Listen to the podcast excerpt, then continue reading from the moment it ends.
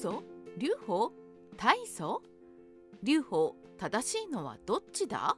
三国志演義。もしくはそれをベースとした題材のものでよく劉備が言っているのが高祖劉邦の血を引くもの。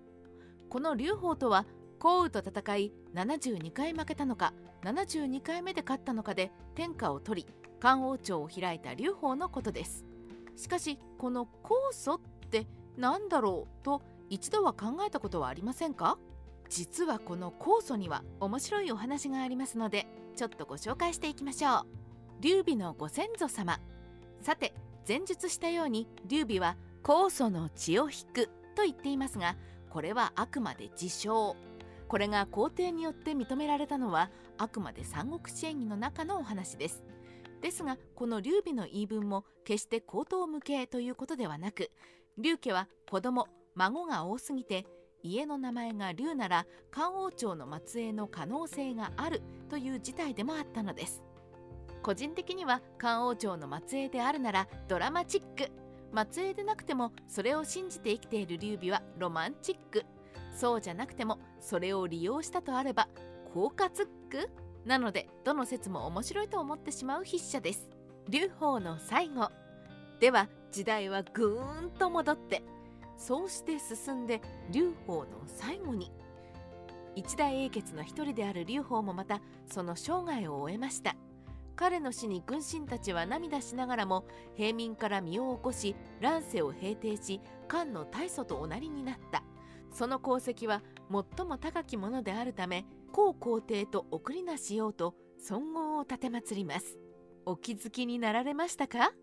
そう劉邦の病号は大祖なのです。酵素はどこから来た？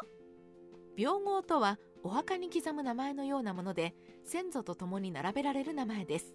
似たようなものに死号がありますがこっちはその名の通り送り名であり生前の評価に基づいて付けられる送られる名前です。これに照らし合わせると劉邦は正しくは大祖と言うべきな気がしますよね。しかし三国志でも劉邦は高祖と呼ばれている。やはり劉備は劉邦の血は引いていなくて間違ったのか？いろいろな憶測が出てきそうになりますがこの大祖と酵素についてはきちんとした考察があるのでご安心ください。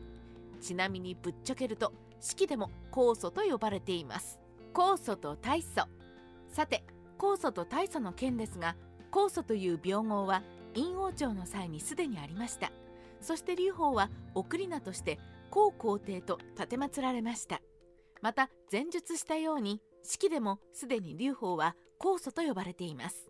これははっきりとはしていませんが司馬遷もしくは司馬遷が引用した書物で酵素と大祖皇皇帝がごっちゃになってしまい最終的に酵素劉邦とされてしまったのではないかと言われています。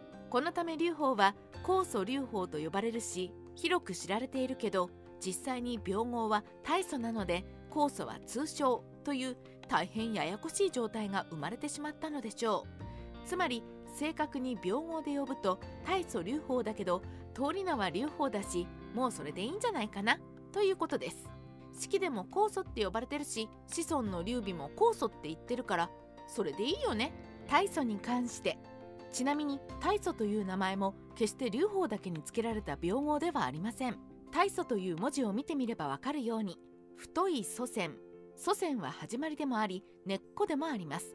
それが太いというのはとても縁起が良い名前ですね。というわけでこの大祖という病号は初代皇帝によく付けられました。三国志に馴染み深い存在で言うと曹操義の建国者でもある曹操は病号として大祖と名付けられています。劉邦の子孫は劉備なのに曹操が劉邦と同じ病号というのはなんだか奇妙な縁を感じますね。酵素病号として大祖があるというお話はしましたね。そして劉邦曹操が大祖として名付けられた。で劉邦の通称である方の酵素もまた病号として名付けられています。馴染み深いところでは宗妃時代を下がって龍炎赤禄死後に追尊された人物として芝居がいます。宗妃と芝居が共に酵素と呼ばれているのはなんだか曹操と劉邦以上に不思議な縁を覚えませんか？こう並べてみると関係はないとはいえなんだか並べられた名前に面白さを感じます。後々の時代だからこその面白さですがこれも歴史の妙味でしょうか？それ以後はお前の知るところではない。最後にちょっと劉邦の最後を。その死の淵で呂号は夫に尋ねました。あなたの死後小国が死去したら誰を代わりにしたらいいでしょうか？宗信がいいだろう。その次は誰を代わりにすればいいでしょうか？横領がいいがあいつは少し愚直である。陳平に補佐をさせよ陳平の知恵は有り余るほどだが一人に任せてはいけない。終没を大位にするといいだろう。さらにその次はそれ以後はお前の知るところではない。漢王朝の政治を任せられる人間は変わりました。しかし漢王朝はそれ以後も発展し存続し続け王毛によって一度滅ぼされるも漢王朝復興として再び皇武帝が五漢時代を作ります。三国志の王朝はすでに末期。しかしその漢王朝も400年も続き一度滅んでも再びよみがえったのです。この漢王朝こそ大祖であり高皇帝劉邦が開いた新しい時代だったのでした。三国志ライター千の独り言スタートは大祖と高祖って何ぞやという疑問でした。しかしそれを追っていくと奇妙な縁がありそして長い歴史がありました。